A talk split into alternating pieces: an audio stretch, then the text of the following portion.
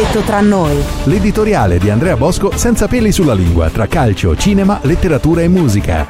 Detto tra noi, nella settimana del Qatargate ogni dettaglio sulla Juventus diventa quasi marginale, a parte la splendida vittoria delle ragazze a Roma. Le ragazze hanno gli attributi, vedremo se i maschi capiranno l'antifona.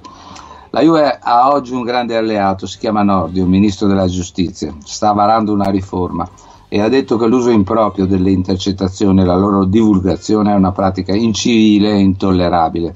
Ergo, se la riforma avrà tempi celeri, le intercettazioni che la Procura di Torino ha offerto potrebbero anche diventare non ammissibili e magari qualcuno dovrà mettere mano al portafoglio per aver causato rilevanti danni al titolo Juve in borsa.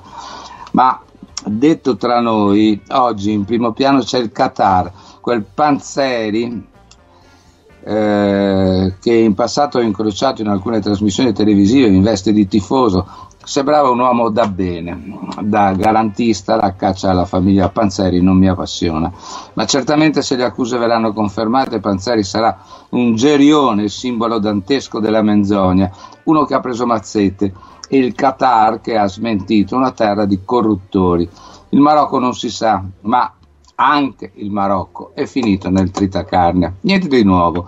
Da quanto girano voci sui soldi facili del Qatar, ma neppure questo gran bordello in fondo è rilevante. Rilevante dovrebbe essere che due giornalisti sono morti in Qatar in misteriose circostanze. Rilevante è che nessun paese ha preso posizione contro il Qatar. Rilevante è il silenzio sul tema di Infantino, di Ceferin e di Gravina, magari anche di Malagò, visto che il Qatar si è candidato per ottenere un'edizione delle Olimpiadi. Non so, detto tra noi, perché continua ad indignarmi. In Argentina, durante i mondiali che i sudamericani vinsero, il macellaio Videla faceva sparire nell'oceano, lanciandoli da mille metri di quota nelle onde, i dissidenti che si opponevano al suo regime. I giornalisti che a quel mondiale parteciparono, rinchiusi in una bolla dalla quale era proibito uscire, vissero ignari commentando le gesta di Kempes e compagni. Detto tra noi, stavolta di mezzo c'è il Parlamento europeo. Voglio vedere con quale faccia lor signori, politici e uomini che vivono con il calcio, avranno la faccia di mettere la testa sotto alla sabbia. Detto tra noi.